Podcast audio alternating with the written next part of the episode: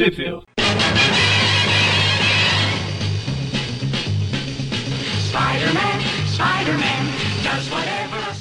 Sejam bem-vindos a mais um Tribune Classic. Eu sou o Everton. Eu sou o Gustavo. E hoje estamos aqui para mais um dos Tribune Classics de vilões do Homem-Aranha. E para quem não sabe, esse programa ele é baseado em comentar histórias antigas, né, clássicas, como o próprio nome já disse, porém que o Homem-Aranha não aparece, e sim os vilões dele. O que eles estão fazendo no momento que não estão enfrentando o Homem-Aranha, né? Exato. Que outros vilões, que outros heróis da Marvel esses vilões enfrentaram, enfim. A gente já teve diversas edições desse programa, para quem quiser ver por aí, já teve Venom, Craven, Camaleão, uh, Dr. Octopus, enfim, um monte de, de programas, né? Uhum. Até, até o Boomerang já teve, se eu não me engano, o Electro teve. Aham. E. Pra, você- pra vocês verem que a vida desses vilões não gira só em torno do Homem-Aranha, né? Eles têm vida Exato. própria. E agora a gente vai ter um vilão estreando aqui, né? A primeira edição desse vilão no, no TV Classic, que é nada mais, nada menos do que o grandioso Coronel. Não, ops, é o Homem-Lobo. Olha aí. Também conhecido como o Coronel Júpiter, pra quem assistiu o Spectacular Spider-Man, né? Também conhecido como filho do Jameson, que é astronauta e que deveria ser mais reconhecido do que o Homem-Aranha. Exato. Segundo o próprio James. a- o trouxa que foi abandonado no altar pela Mary Jane em Homem-Aranha 2. E que não tem absolutamente nenhuma relação com a Mary Jane nos quadrinhos. Exato. Bom, ah, esse personagem, é interessante a gente comentar antes de, de mencionar as, as edições, mencionar que essas, eh, essas edições que a gente vai comentar, que é do, do título Creators on the Loose, elas, elas são de um título que estava fazendo muito sucesso nos anos 70, baseado na, naquele mesmo esquema que a gente já comentou no, nos Studio Classics de vilão do Morbius, que é histórias relacionadas a terror, vampiros, lobisomens, etc. Estavam muito em alta nessa época, né? Elas faziam bastante sucesso. O Blade, por exemplo, foi um personagem criado nessa época. O Drácula Homem tinha Coisa. gibis da Marvel. O Duque Fantasma também é outro. O Homem-Coisa foi criado nessa época também, né? Exato, na mesma pegada. Então, o Homem-Lobo, ele era um vilão que já existia, né? ah, das histórias do Homem-Aranha. Ele surgiu ali logo após a morte da, da Gwen Stacy, né? Poucas edições depois.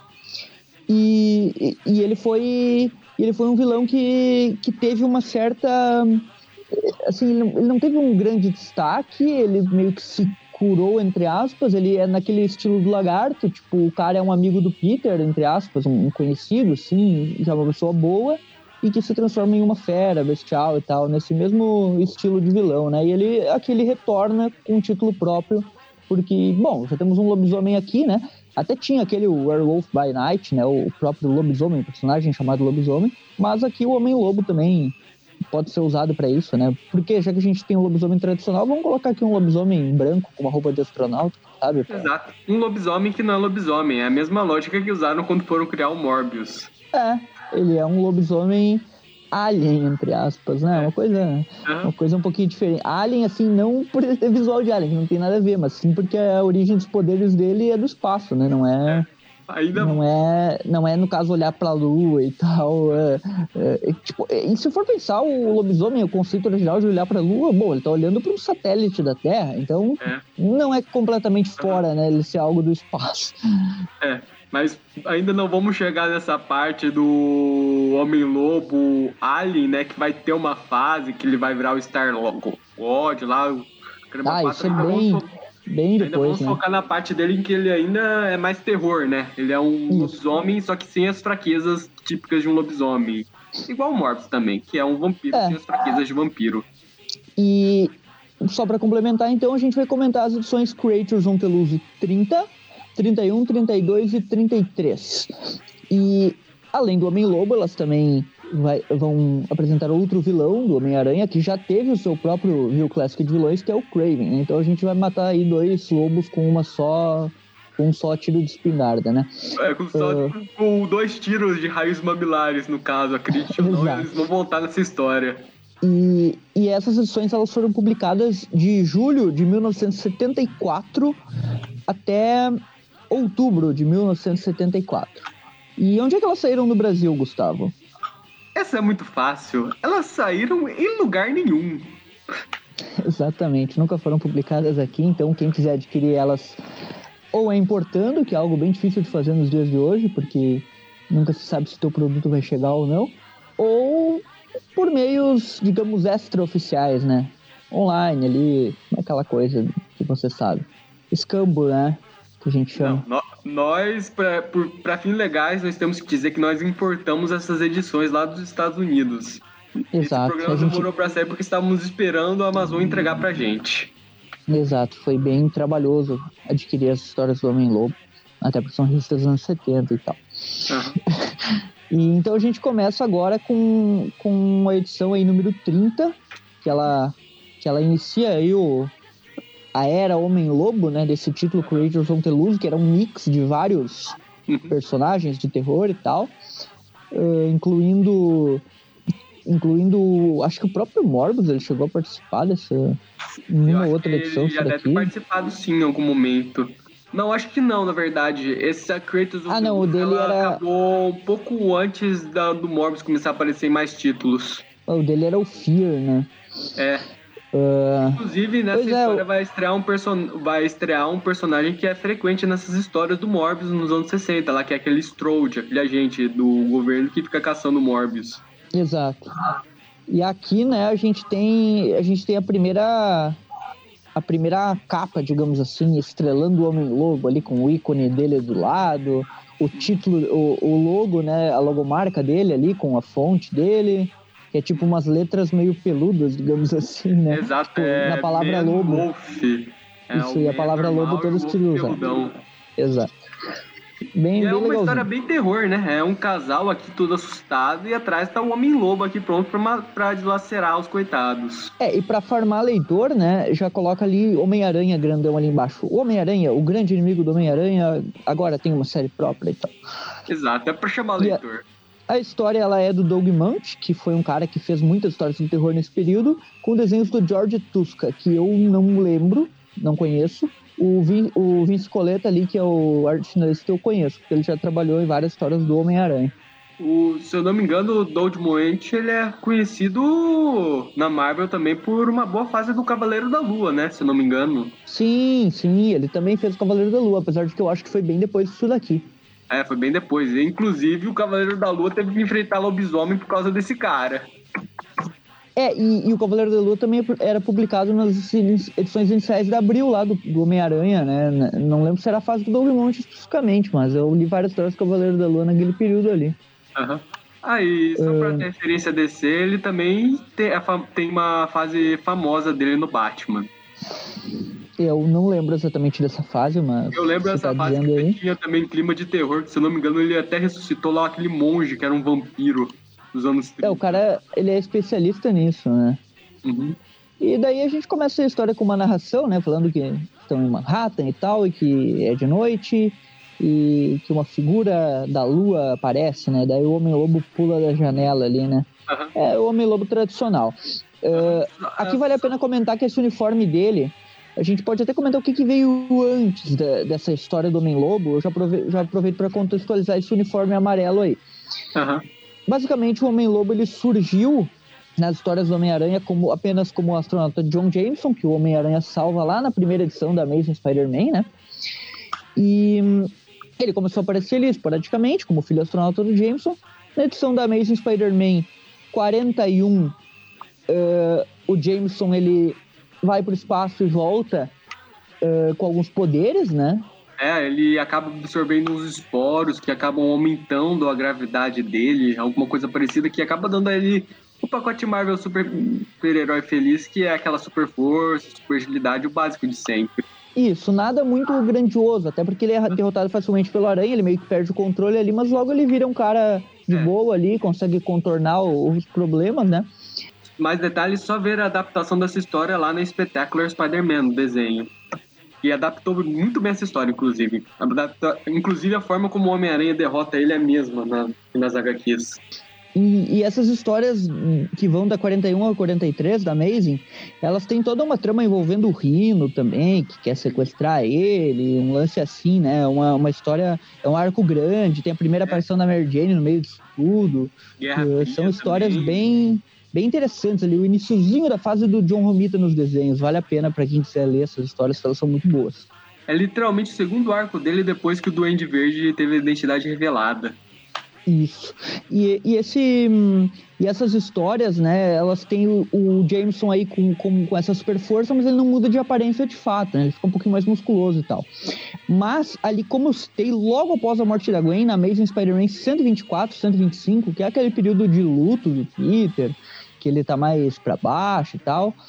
Uh, eu acho que o primeiro grande vilão que o Aranha enfrenta depois da morte da Gwen descartando a Team Up, que eu sei que tem uma com o Capitão América, que é logo após a morte da Gwen, eu, acredito que um dos primeiros aí, vilão próprio dele, que surge né, nessa época, que é a é época do Chacal ali, é o Homem-Lobo.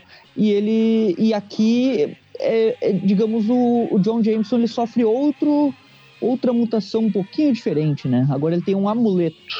Exato, ele acaba achando uma rocha lunar.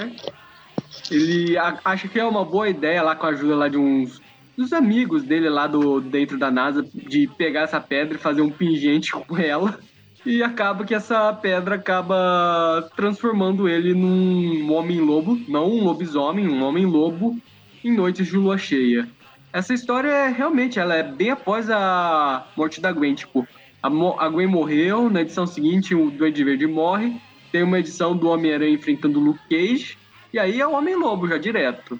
Se eu não me engano, ele enfrenta. O, nessa team do Capitão América, ele enfrenta o Gárgula Cinzento, mas eu não tenho certeza porque faz muito tempo que, que eu li a história.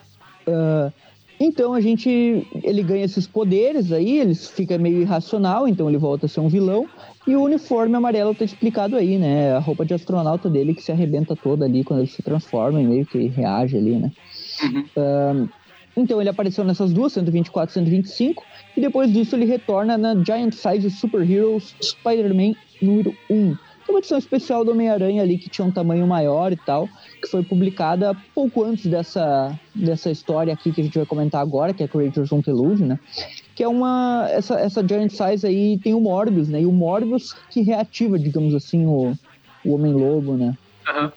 É, o Jameson ele havia se curado lá do, do Homem-Lobo na. No primeiro arco que ele aparece, né? Só que isso é quadrinhos, né? O cara não vai ter paz tão fácil assim, não. E o Morbius acaba sequestrando o John Jameson e juntando ele com aquela pedra para transformar ele de novo no Homem-Lobo e ajudar ele na vendetta dele contra o Homem-Aranha. Exato, é, e aí né? e, e, tudo se resolve naquela história, mas aqui as, as coisas voltam, né? A... É a, digamos, ao normal, né? A gente vê aí, como comentamos no, antes de toda essa recapitulação, né? O Homem-Lobo já pulando pela janela. O nome da história daí já tá logo abaixo ali, né? Que é Lua Cheia, tipo, Medo das Trevas, algo assim. Uhum. Um... E pra quem não tá entendendo o que tá acontecendo, a gente volta um pouquinho no tempo, né? Pro John Jameson já conversando com o pai dele, onde ele revela o que, que aconteceu. Eu não sei porquê, mas o John Jameson nessa, nesse traço, ele tá a cara do Johnny Blaze dos anos 70. Cara, eu confundi ele muito com o Strode nessa história, por causa que a cara dele é muito parecida.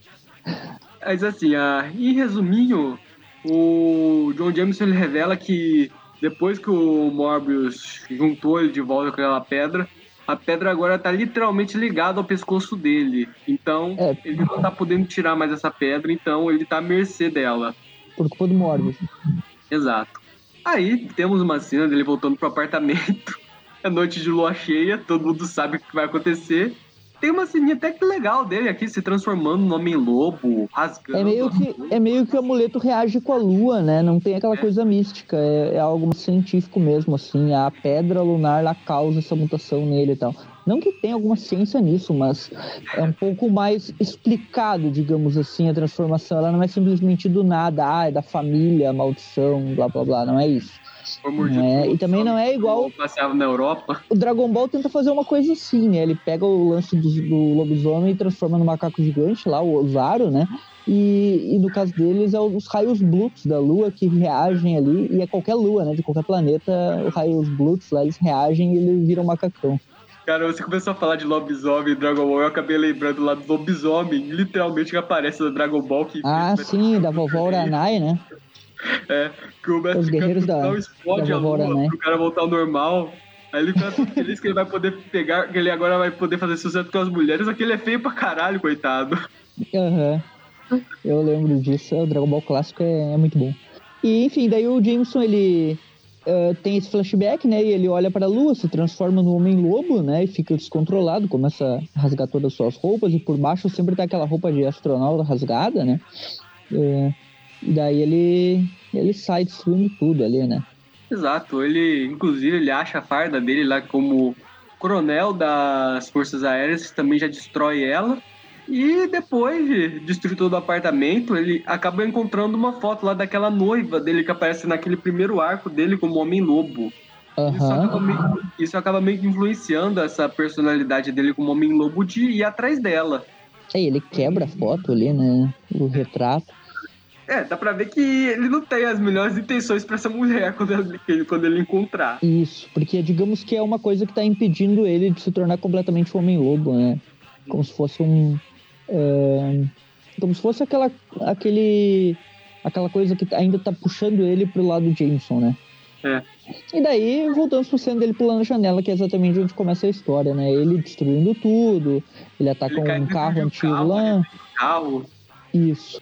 E daí tem toda uma narração daquelas histórias de terror, né, que o Dango Bond fazia. Ah, a liberdade precisa acontecer, não sei o quê. eh, e, e eu vou e, e a liberdade está em direção à lua e toda aquela narraçãozinha filosófica ali, enquanto ele destrói tudo absolutamente, né, no, no seu caminho. Aí, enquanto isso, vamos pro. O, o 30 distrito. É, a onde delegacia, né? Digo. Ele tá muito parecido mesmo. E o cara fez um traço bem, bem É. parecido. Aham, Aqui nós temos aqui o, como eu falei, o Strode, que é aquele cara que ele é basicamente o repórter lá da série do Incrível Hulk que fica perseguindo o Morbius.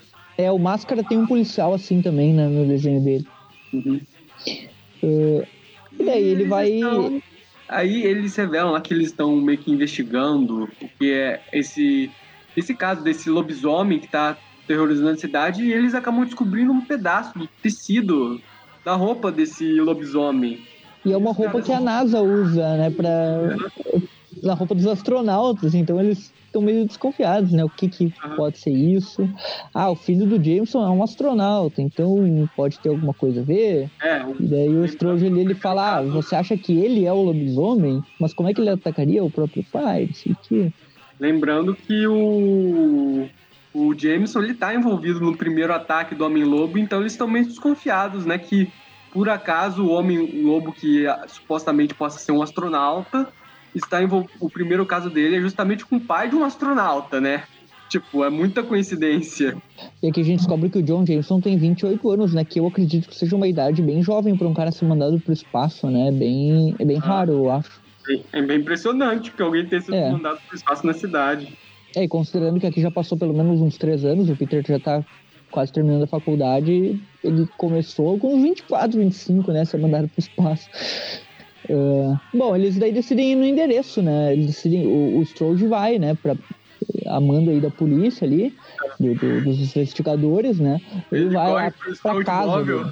É, ele é um carro bem legal, né?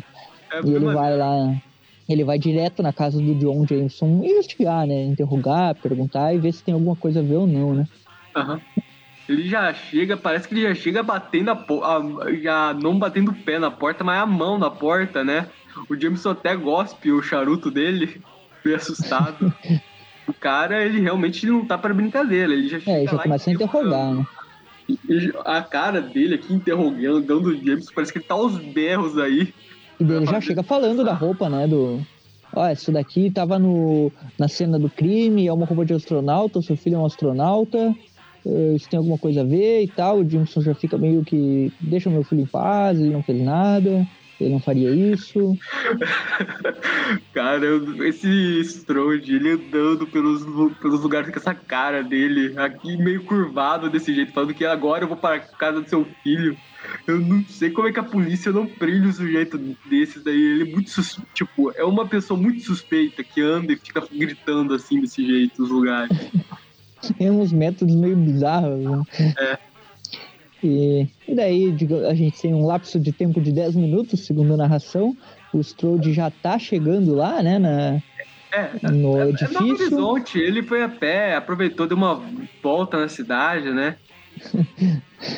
e daí ele chega lá e, e, ele, ele para lá, né? Vê que tem um carro quebrado, todo destruído na saída.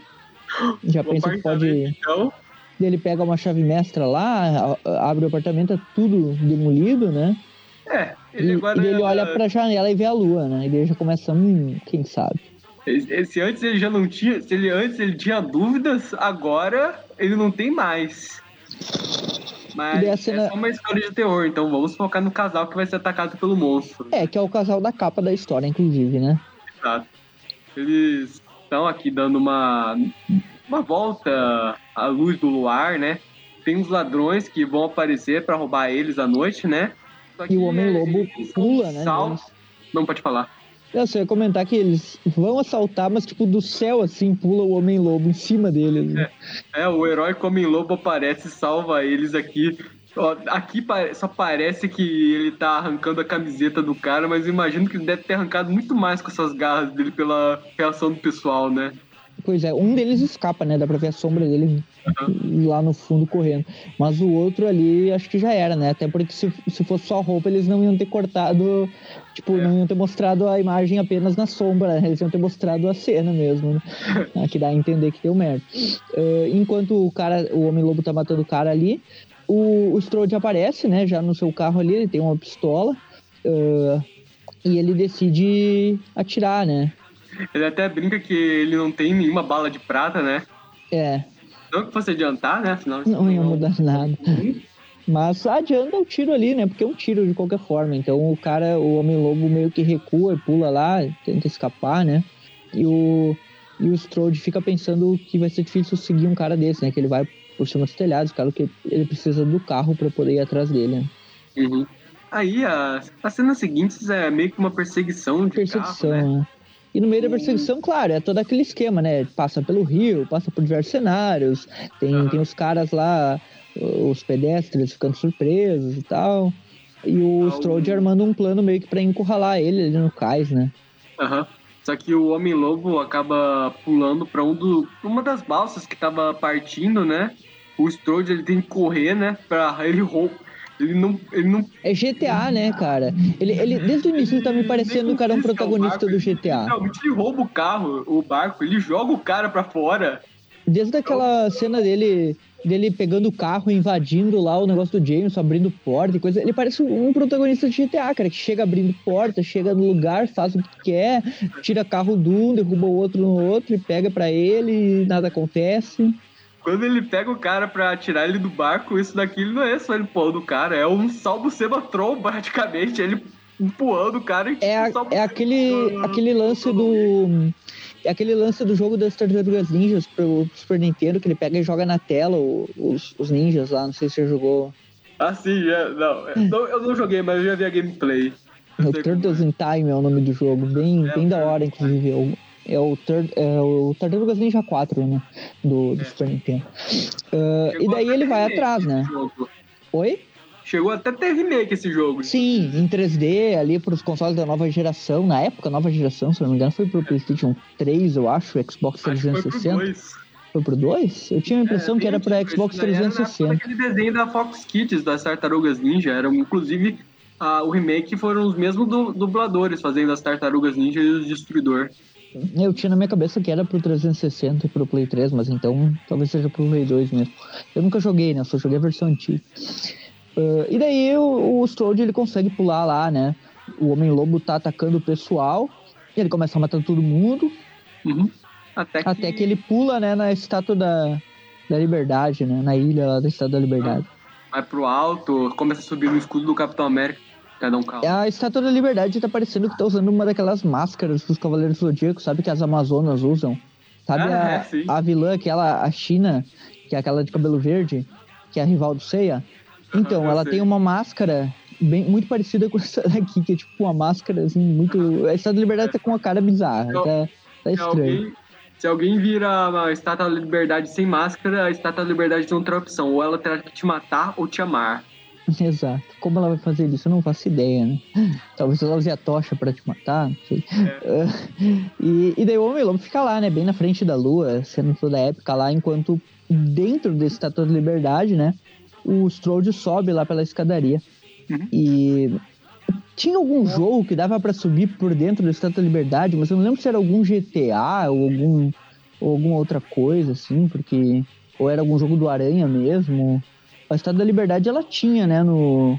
No, no jogo do Ultimate, né? Ah, tinha também ela no Homem-Aranha 2. Era no Homem-Aranha 2 também. Lá. É, eu sei que tinha um lance que tu conseguia entrar dentro dela, de um, em algum jogo ou outro, ficando maluco, mas eu acho que tem isso.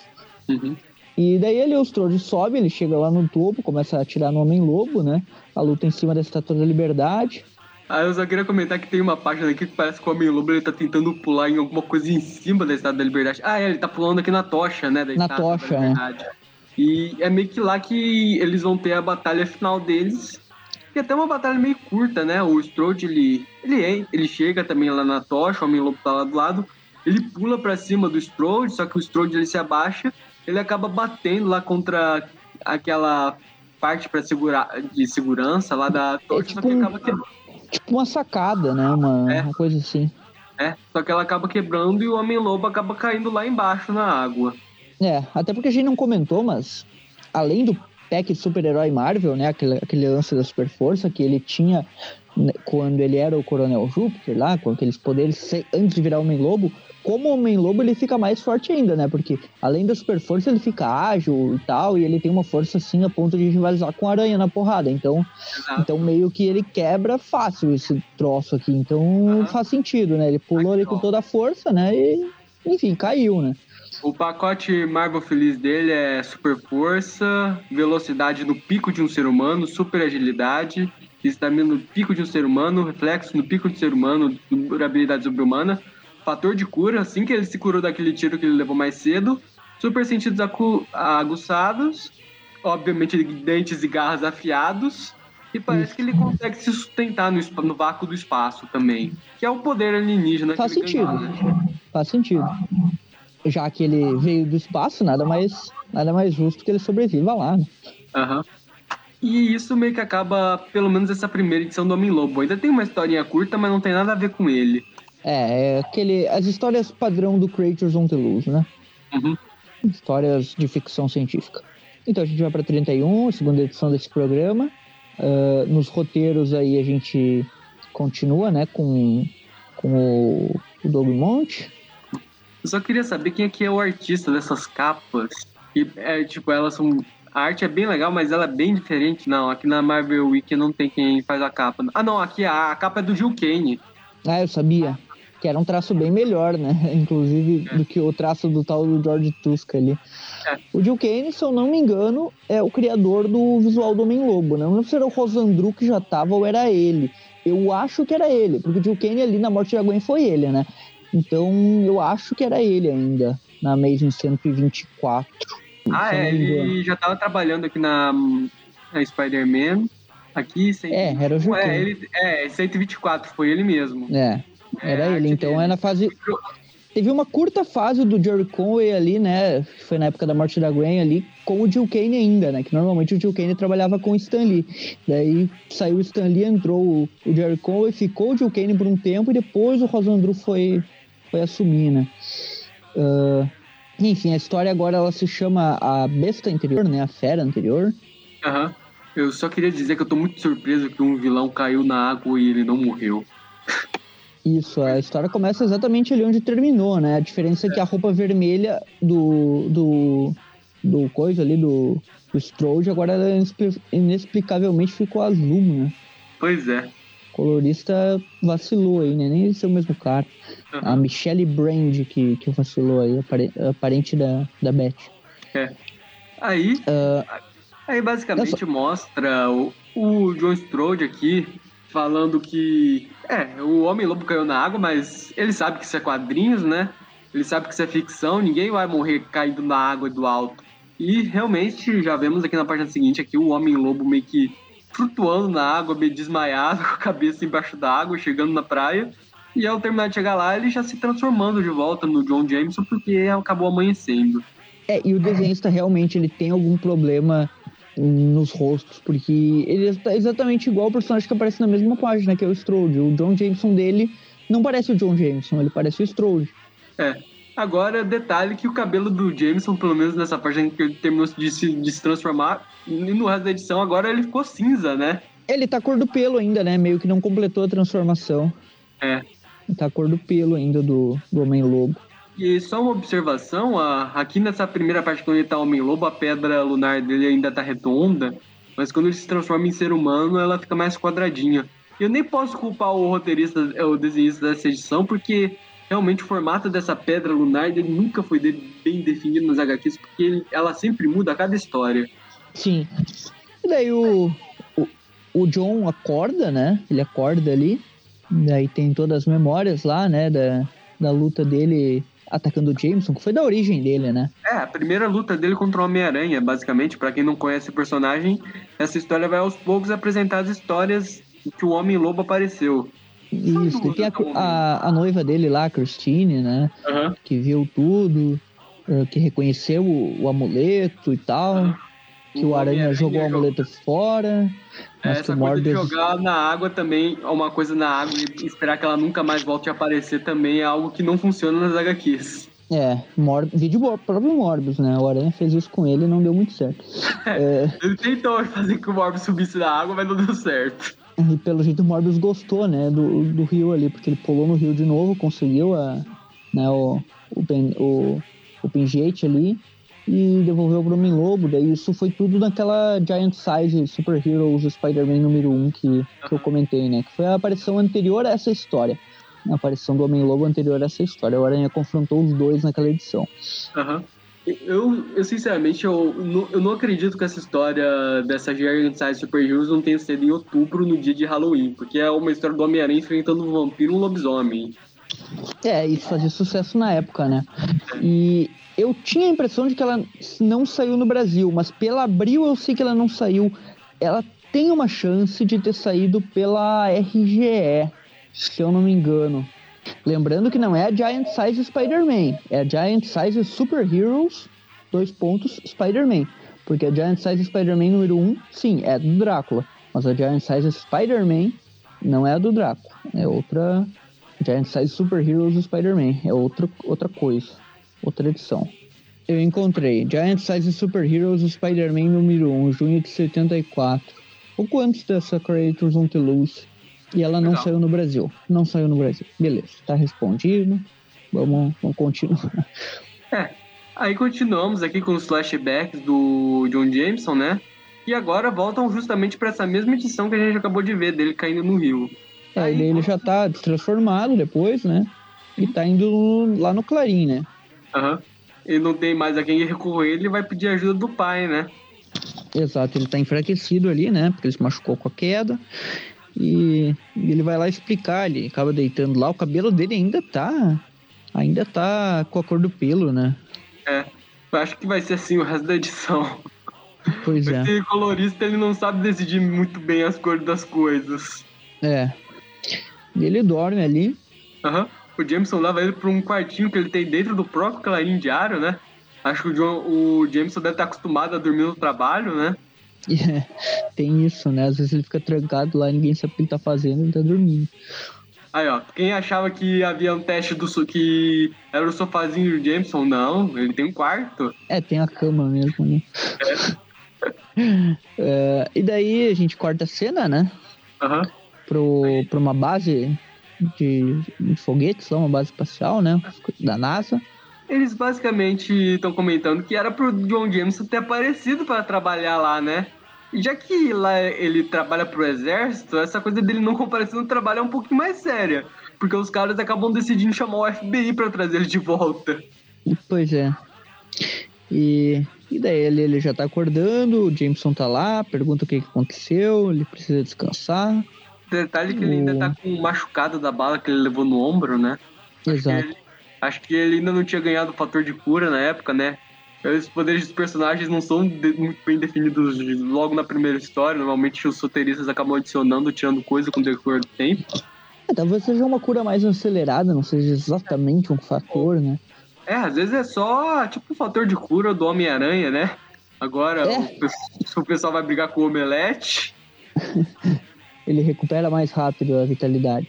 Ah, o, o Homem-Lobo, ele não quer que ninguém descubra, então ele fala pro Jameson que não quer ver nenhum doutor, que não quer saber da polícia, que ele quer vazar dali, porque é melhor que ninguém descubra.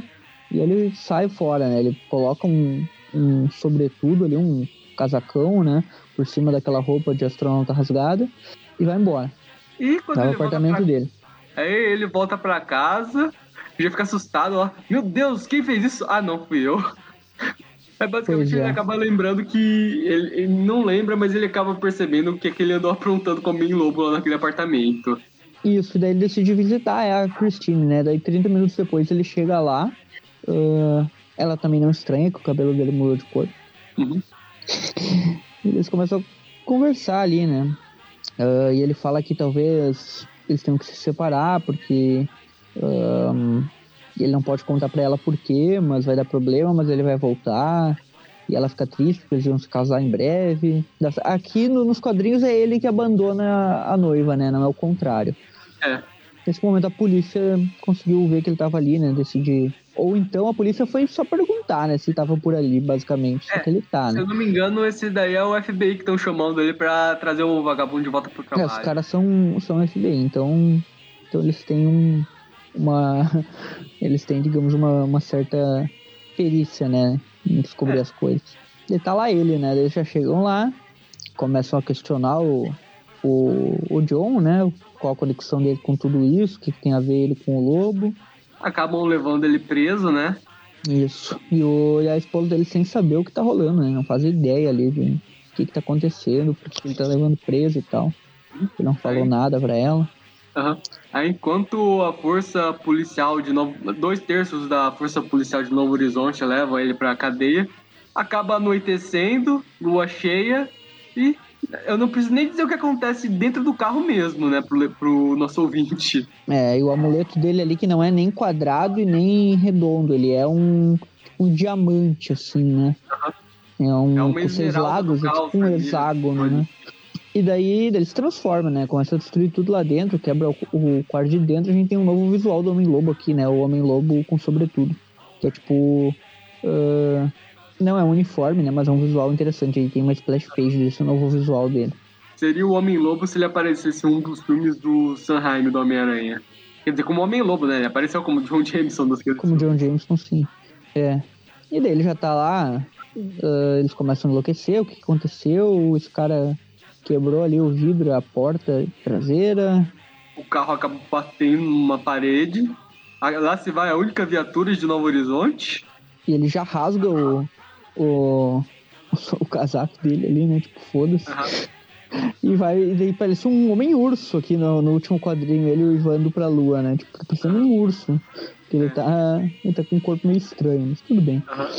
Agora a gente Aí vai pra 32, né? Aqui, ó, detalhe, já tem Next Craven the Hunter, né? É, seja, Aí tá, tá a nossa segunda, digamos. Esse é um View Classic que depois, se a gente for publicar, vai estar Homem-Lobo, mas dá pra colocar uma capa com o Craven pra ficar mais legal, né? Uma capa do programa com o Craven pra mostrar ali, ó. Tem mais de um vilão do Aranha aparecendo. ca- caso ninguém do... ligue pro fato de ser um programa do Homem-Lobo, que é um vilão classe C, né? Vamos colocar um classe B, que é o Craven. É, Acho que é classe A, né? O Craven é um dos principais, tá do sexteto, tem a última caçada. É, normalmente a classe A eu colocaria só mesmo o Duende Verde, o Octopus e o Venom, mas é, eu acho que é, classe A mesmo. E o Chacal também, né? Não dá pra deixar ele de fora. É. Ah, bom, esses são classe S, né? Quando a gente tem alguma coisa acima da A no, nos rankings aí, a gente coloca S, né? Uhum. Bom, essa história agora, ela, ela já tem uma capa diferentona aí, né? Que eu acho que é do Gil Kane também. E a capa já mostra o Craven ali dando mata-leão, mata-lobo, né? no, no Homem-Lobo. Exato. Aqui, vilão do Aranha contra vilão do Aranha. Esse daqui é o CF, né, cara? Aham. O famoso Tweetcast três vilões do Homem-Aranha, olha. Aí, Que comenta no quadrinho preto da capa, ó. Till you ready, is Shocker. É. Olha o Shocker aí. É chocante, né? E daí é o nome do Shocker ainda. Realmente. Ah, o nome da, da história agora é A Lua do Caçador, algo assim, né? E ela, e ela também é, é. Agora ela muda, né? Ela, ela continua com o George Tuscan nos desenhos, mas o Tony Isabella que tá, tá roteirizando, né? Uhum. É. E, cara, o que, que aconteceu com o Homem-Lobo e com a joia dele nessa primeira capa? É, e esse George Tuska, o mesmo maluco, e ele fez agora a joia retangular, né? Ficou estranho. É. é como se é como se a joia tivesse em perfil, é tipo, e não em e não tipo o formato dela visto de frente, sabe? Uhum. Como se ela tivesse sendo vista de lado. É estranho. Ou ela parece uma salsicha mesmo e sei lá o que, que tentaram fazer aqui. E daí a história começa lá com ele olhando uh, no apartamento, né? Ali do lado. Ah, da noiva dele, né? A noiva Sim. começa a lembrar, ter lembrança do Jameson e o Jameson mudou de cor de cabelo de novo, porque agora ele tá com aquele castanho ruivo. É, e, e na narração ali do primeiro. Da primeira página, fala né, que o Homem-Lobo é uma é como se fosse uma versão de, da personalidade destru, destruída, assim, do, do Jameson, do John Jameson. Que ele meio que é o contrário, então ele odeia tudo que o John Jameson ama, né? Ele atacou o pai dele, agora ele tá querendo atacar a mulher, basicamente para tomar o controle, né? Digamos assim, 100% daquele corpo. Uh, a esposa dele, a noiva dele tá lembrando dele, daí realmente ele já tá com ele tá com o cabelo aqui, era para ser castanho, né? Mas enfim, é o cabelo normal dele. Daí, daí tem todos os flashbacks românticos deles ali, os dois juntos e tal, ia casar, mas que ela não faz ideia que ele se transformou no Homem-Lobo e por isso ele quis se afastar dela e tal. E o Homem-Lobo atacou ela naquela Giant Size Super Heroes lá, né? E tem um Orbs no meio. O Homem-Aranha salvou e tirou o amuleto, enfim. Ela reconheceu o amuleto dele ali. E aqui voltamos ao presente, né? Ele indo atrás da dela para atacar ela, só que ele é atacado pelas costas, né? Enforcado ali por uma corda. E daí tem uma splash page do Craven, meio que dominando a fera ali, domando a fera. Uhum. Ah, o detalhe é que o Craven ele tá usando uma mistura de botas com sandálias, né? É. É bem, é bem estiloso. Bem estranho. É estilo. É, é, eu não lembro se isso daqui é o padrão dele, mas enfim, o resto do uniforme tá o normal, né? É. É que normalmente ele só usava aquelas sandálias, sapatilhas. É, a sapatilha, isso aí. Eu acho que foi o colorista, na verdade, que transformou isso numa bota. Porque aqui, ó, tem um tracinho de onde a sapatilha deveria acabar e a parte é. da pele dele é. Deveria ser da pele antes. Ele transformou o negócio em uma bota. Uh, e daí. É bem louco. é, realmente. É, não sei se é a mesma Michelle ali da, da edição anterior. Uhum. Não, agora é todo Jane Brunner. Será que Outro trocando de colorista cada edição e é por isso que tudo fica É, fica inconsistente. É. Porque na capa o Craven, o Craven tá com tá sem bota nenhuma, tá com o uniforme normal dele, né? É. Mas a capa é do Jill Kane, né? Essa capa aqui, esse Craven pelo menos é o Craven do, do Jill Kane. O mesmo ah, sim, Craven. É um de colorista, sim. O, o, o Craven é o mesmo. Na capa, o, o do Jill Kane é o mesmo Craven lá daquela história que ele controla o, o gibão, mesmo o Craven daquela história do Gog, que é o Craven do Jill Kane mesmo. Uh, e daí, enfim, agora o Craven aqui ele aparece atrás do Homem-Lobo, né? Daí tem toda uma narração ali, explica, uma um recordatório, né? Explicando, né, que o, o Craven é como se fosse o maior caçador do mundo, então ele tudo para ele de férias assim é um desafio, né? Tem, tem várias histórias dele tentando capturar uh, mutantes que são meio ferais, ou então ou então super-heróis que, que tem alguma característica animalesca, o próprio Homem-Aranha, né, que o... é pra ser uma aranha, né? O pessoal que é. odeia o Straczynski vai ficar com raiva de mim, mas eu vou falar. O negócio do Craven é caçar totens, basicamente. É aquele pessoal que tem alguma ligação com algum, algum animal do reino animal. É, tipo, porque como ele capturou todos os animais possíveis lá na, na África e tal. Ele ficou famoso por isso, mas ele quer um desafio maior, né? Daí ele tem toda aquela poção dele lá, que deixa ele extremamente forte e tal. E aqui fala, né, que, que ele gosta do desafio, né? Não, não é só o dinheiro, ele gosta do dinheiro, mas ele caça por prazer também, né? E, inclusive ele já se entregou pro Aranha Uma vez que a Calypso lá, né, que a noiva dele trapaceou e tal, ele já se entregou pra polícia e falou, não, não vou ganhar sem honra e blá blá blá. Apesar de que ele também já foi um pouquinho desonrado em algumas histórias. Então, então o Craven é meio maluco mesmo, que é normal, né? O cara, a loucura dele acabou até matando é. ele no futuro. É aquela coisa, né? Passou por na mão de vários roteiristas, é de se esperar que haja alguma inconsistência entre uma história e outra. Já que cada um tem sua própria interpretação de como é o personagem. E daí o Craven ele começa ali a humilhar, né, o Homem-Lobo, né? Ele consegue dominar ele facilmente, só que ele consegue se soltar por algumas ele, ele tem uma resistência ali a, a, porrada e tal, mas o Craven tá levando uma vantagem, né? Ele toma uhum. alguns golpes, mas, mas uhum. o Craven tá saindo bem. O Craven, inclusive, durante a luta, ele acaba usando os famosos raios mamilares dele no Homem-Lobo, pra deixar meio Isso, tonto. deixar atordoado, né? Uhum.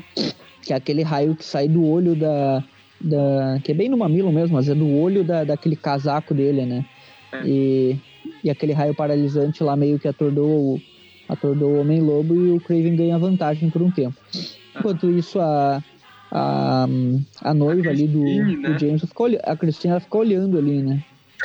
Ela não tem dúvida, ela chama a polícia. Claro. Aí e daí acaba eles já vão, né? Eles vão pra lá. Aham. Uhum. É, toda aqui... a força policial das cidades vizinhas acaba se reunindo, né? Tem uns cinco policiais aqui, três viaturas. Três viaturas. E daí eles falam lá que eles vão ter um bônus se eles conseguirem capturar o Homem-Lobo e o Craven juntos, né? Porque o Craven também é um cara procurado, então, tipo. Uhum. Vou aproveitar e pegar esse maluco também, né? Uhum. Eles tentam tirar no Craven, mas o Craven faz um cosplay de Homem-Aranha e acaba fugindo, né? Ele literalmente sai se balançando por uma corda.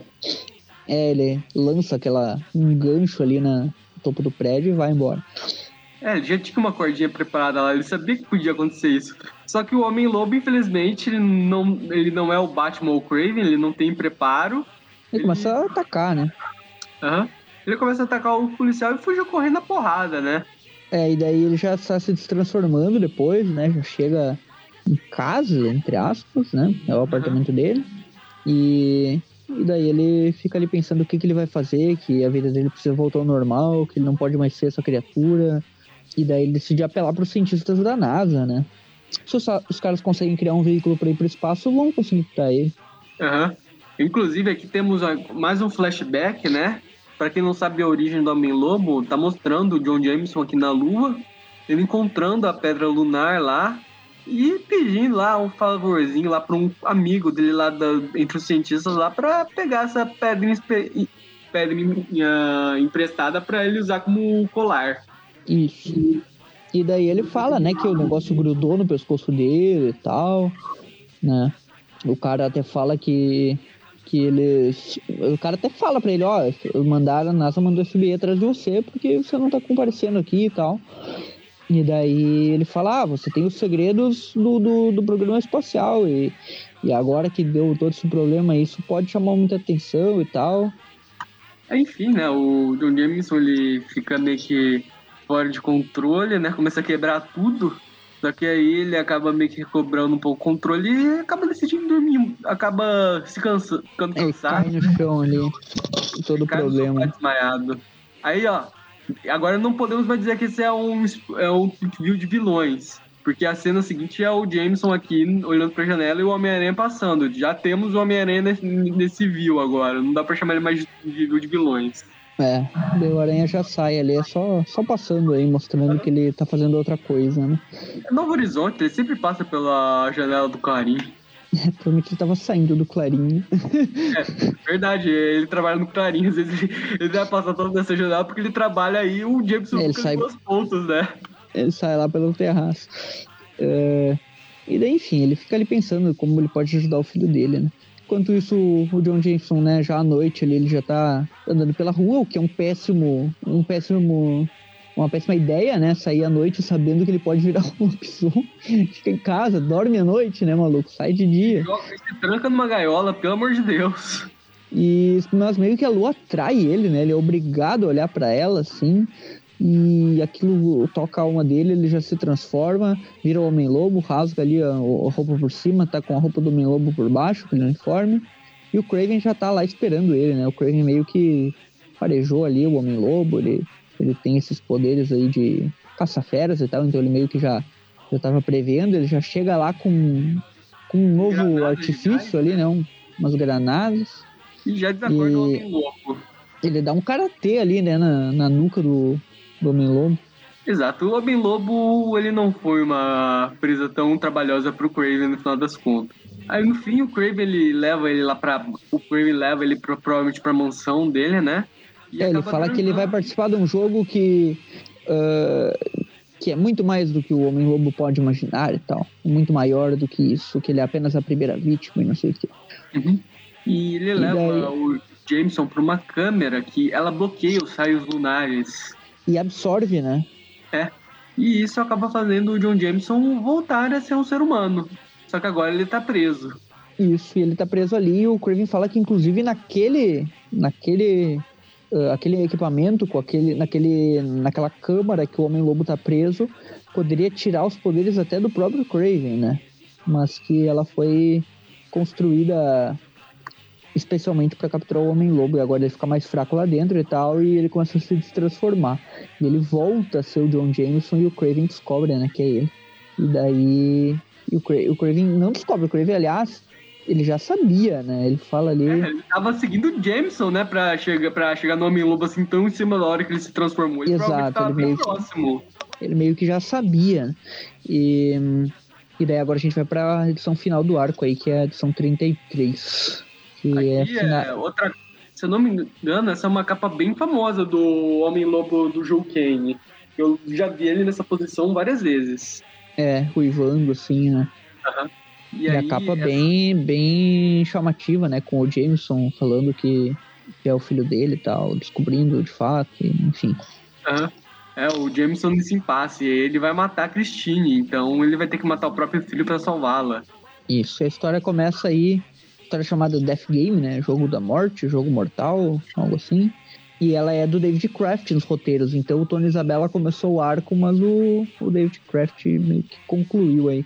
E o artista já não é mais o David Tusca, né? Agora é um artista convidado, o tal de George Paris. Não sei se alguém conhece. Nossa, um, coloca, Magari, coloca aí um minuto de silêncio, né? Ele acabou de morrer aqui na- quando a gente tava gravando.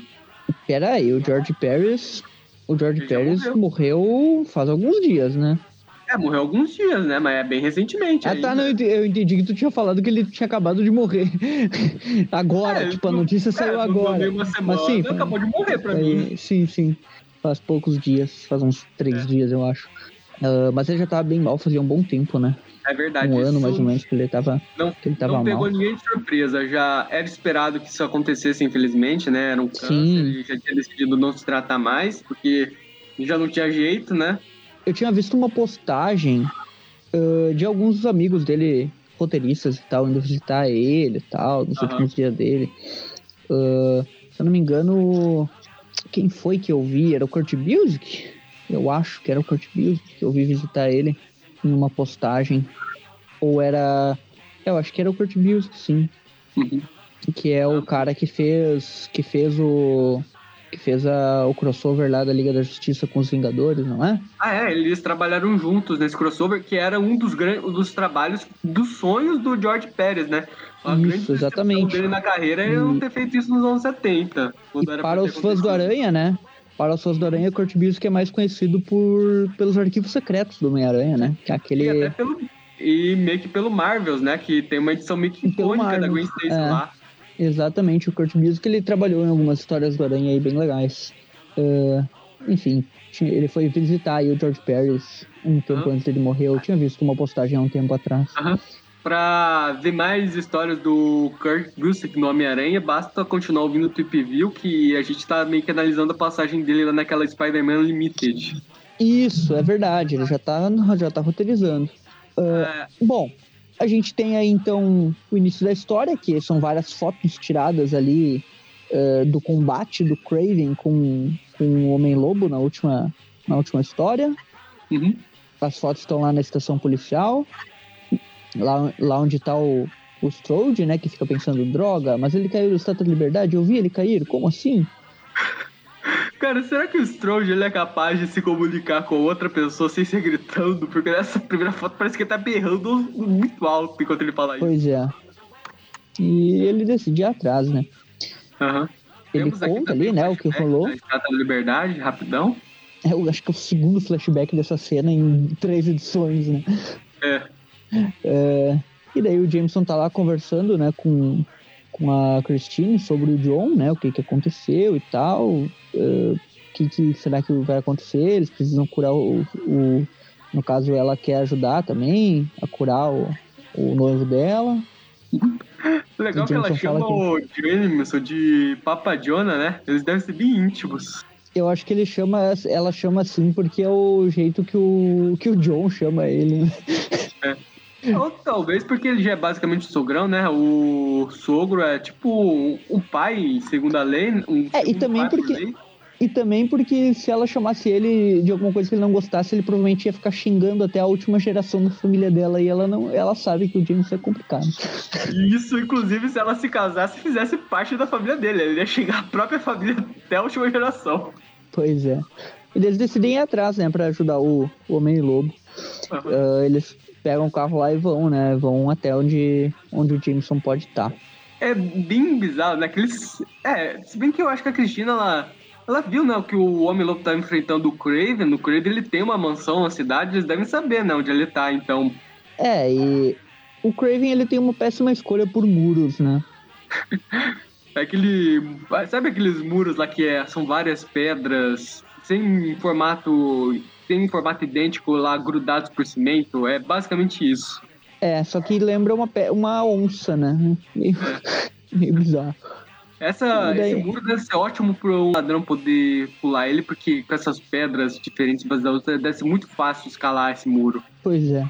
E daí eles entram lá, né? Aproveitam que tá aberto. Aham. Uhum. Caíram na armadilha portão. do Craven, aparentemente, porque o Craven já chega fazendo aquele discurso de vilão. É, ah, você lembra de mim? Blá blá blá. Ah, devolve meu filho, não sei o quê. Ah, eu não fiz nada ainda com ele, né? Temos aqui duas páginas de flashback do do Craven meio que derrotando o Homem-Lobo e prendendo o Jameson lá no porão dele, enquanto também. E absorvendo a dele. radiação lunar, né? É. Enquanto temos também uma cena do Homem-Lobo enfrentando o Homem-Aranha e uma do Jameson se transformando. Eu só queria comentar que pela primeira vez nessas edições que a gente tá vendo, o Jameson ele manteve a cor do cabelo que ele tinha na edição passada, né? Se bem que Sim. agora tá mais castanho, não tá mais um castanho pro ruivo. É. O George Pérez é outro nível, né? É. O é, Craven não, dele é, é, bem Pérez, da hora. É, isso é mais o colorista mesmo. Se bem que nessa edição também. É, não, no colorista sim, mas, mas o traço em si tá bem, tá bem é. melhor, né? O Jameson tá com, com um tapetão aqui também nessas edições.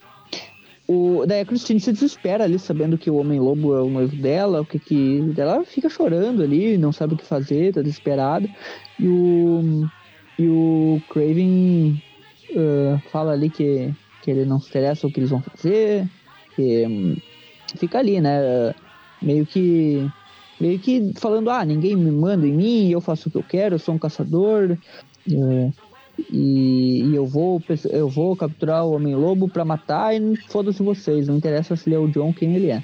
E detalhe que ele acaba dando pro Jameson um rifle, né, para ele participar da caçada. Exatamente. Se você quer pegar ele, então vamos fazer um jogo, né, um jogo de morte, né, um death game. Uhum. Quem Aí, mata o Homem-Lobo primeiro, né? É. Aí o, o Graham, ele volta lá pra prisãozinha particular da mansão dele, né? Ele, o Jameson, ele tá meio bolado lá. Ele, ele quer saber por que o, o Jameson, o Craven tá fazendo o que tá fazendo. Só que o Craven simplesmente dá um sol pro Sema Punch, que não aparece na, na tela, infelizmente, né? Não aparece no quadrinho. O Jameson acaba voando pra fora e não em direção ao quadrinho e joga ele numa sala que vai permitir a radiação lunar entrar e ele acaba se transformando aqui no Homem-Lobo, né? Exato. É uma transformação bem maneira aqui.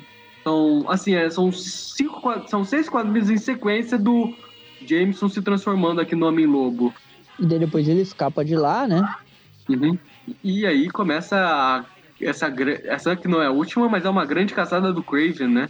Sim, porque na, o Craven derrotou ele antes, mas meio que pegando surpresa ali, sem ter toda a emoção, né? Ele quer fazer um negócio bem feito, né? Tipo, ah, vamos fazer um combate mesmo na selva aqui, sem ser essa coisa de chegar por trás e te atacar, né? Uhum. Ah, aí voltamos pro Jameson aqui, a Christine. A Christine Isso me lembra que o... Né? isso me lembra uma, o que o Venom fez com o Homem-Aranha naquela história da ilha, né? Tipo, é? ele consegue derrotar o Homem-Aranha, congela ele e tipo, não, agora a gente vai ter a nossa luta definitiva. Eu vou levar pra essa ilha aqui e fazer um negócio bem feito, né? Desse ferro.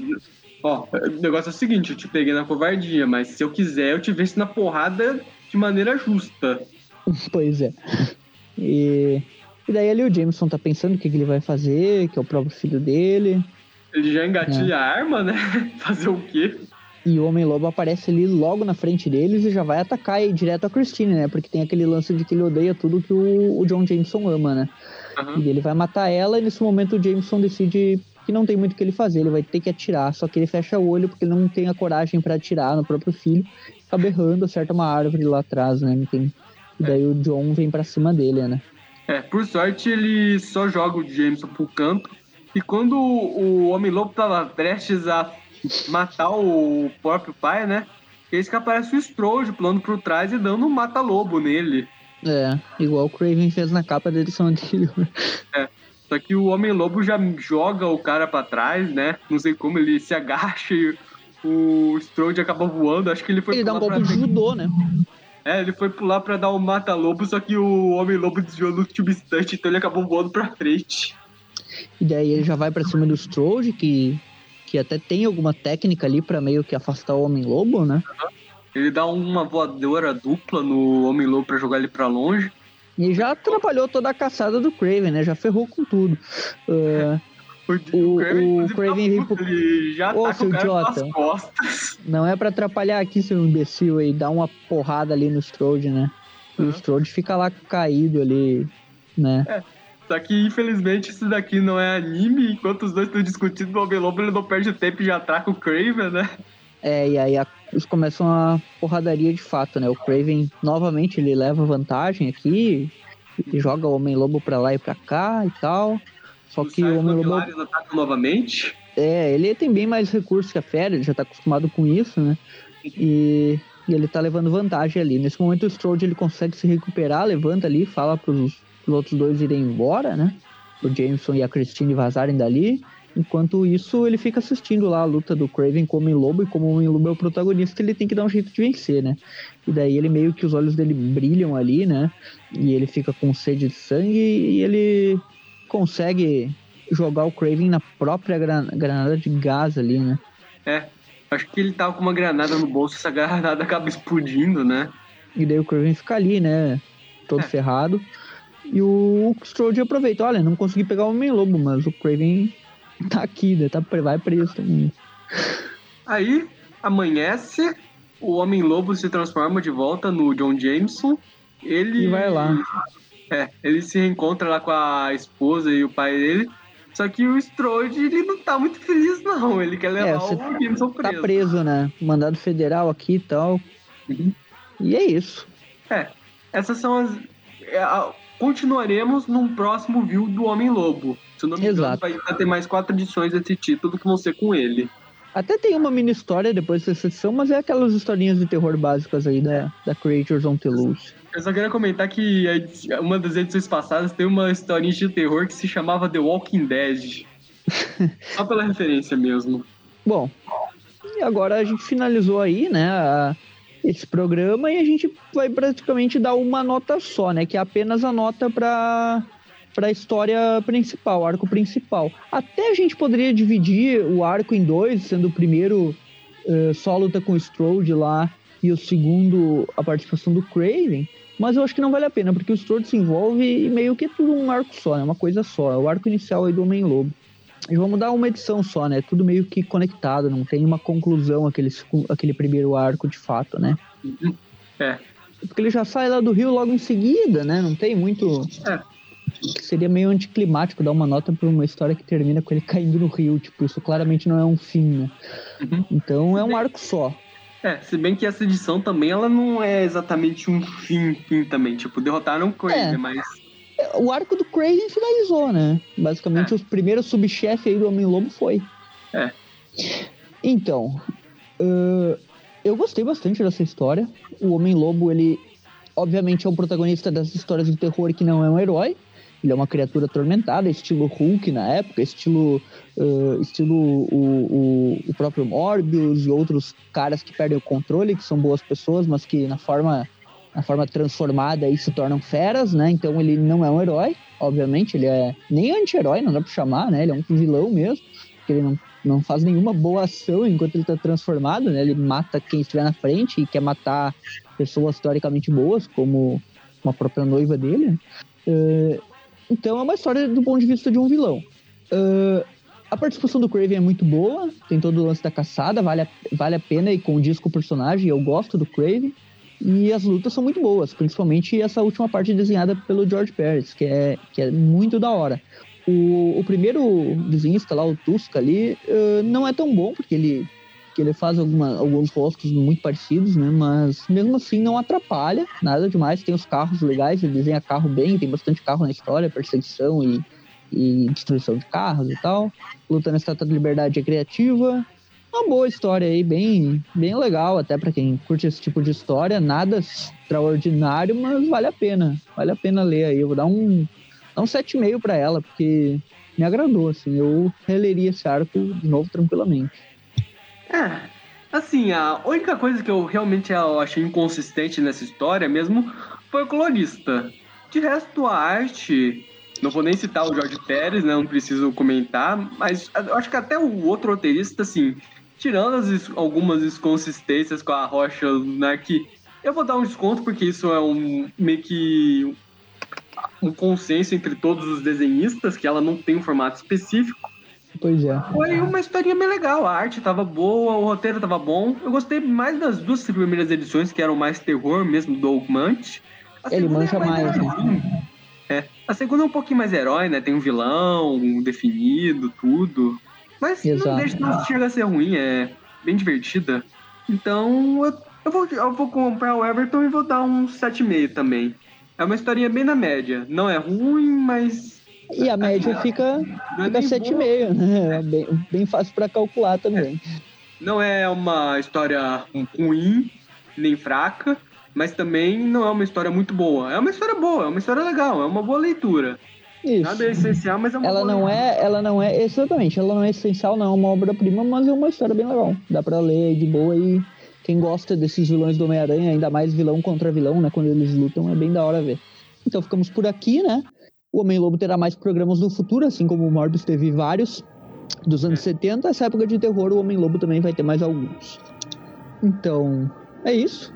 Ficamos por aqui e valeu. Valeu.